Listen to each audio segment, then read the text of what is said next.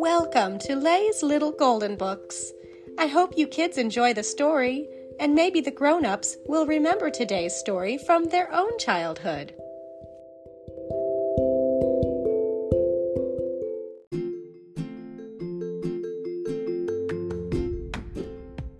Disney Frozen Fever The Best Birthday Ever by Rico Green, a little golden book.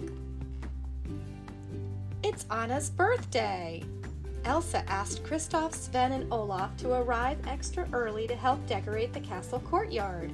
She wanted everything to be just right for her sister's big day. Elsa tiptoed into Anna's room.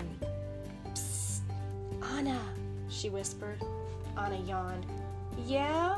she said, her eyes still closed. It's your birthday, said Elsa. Anna sat straight up. It's my birthday, she shouted. Anna hopped out of bed and changed into a new birthday dress, made extra special with Elsa's magic touch. As Elsa was adding some magical flowers to her own dress, she sneezed. Two tiny snowmen appeared. The snowgies fell to the floor and scampered away before Elsa noticed them. It was time for presents. Just follow the string, Elsa said, handing one end to Anna.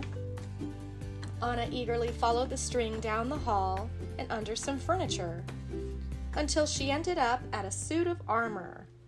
There she found a beautiful bracelet. The string then led to a cuckoo clock with a tiny Olaf statue that popped out and shouted, Summer!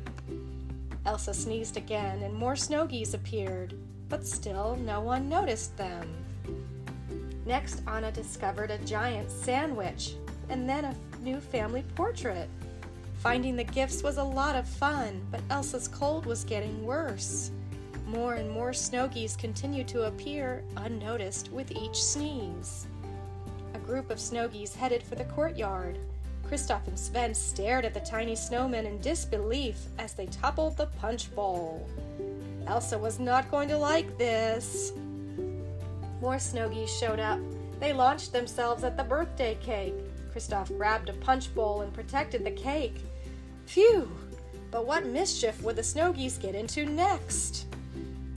Meanwhile, as Anna was being led around the kingdom to find even more presents, Elsa was starting to feel feverish. This day has been amazing, Anna told her sister, but I think you need to go home and rest. I'm sorry, Anna, Elsa said sadly. I just wanted to give you one perfect birthday. Everything has been wonderful, Anna told her as she pushed open the doors to the courtyard. Surprise! yelled Kristoff and Olaf.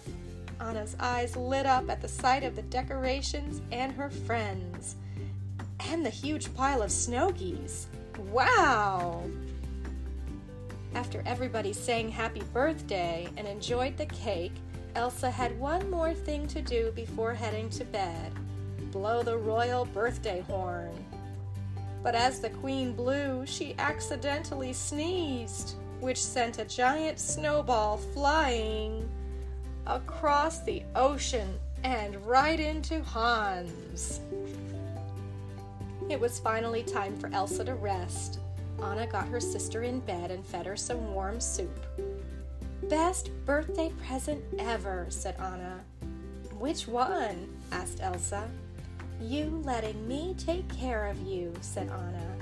The sisters smiled at each other. It truly was Anna's best birthday, and it was all thanks to Elsa and their friends.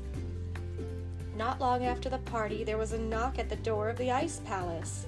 Marshmallow, the giant snowman, opened the doors.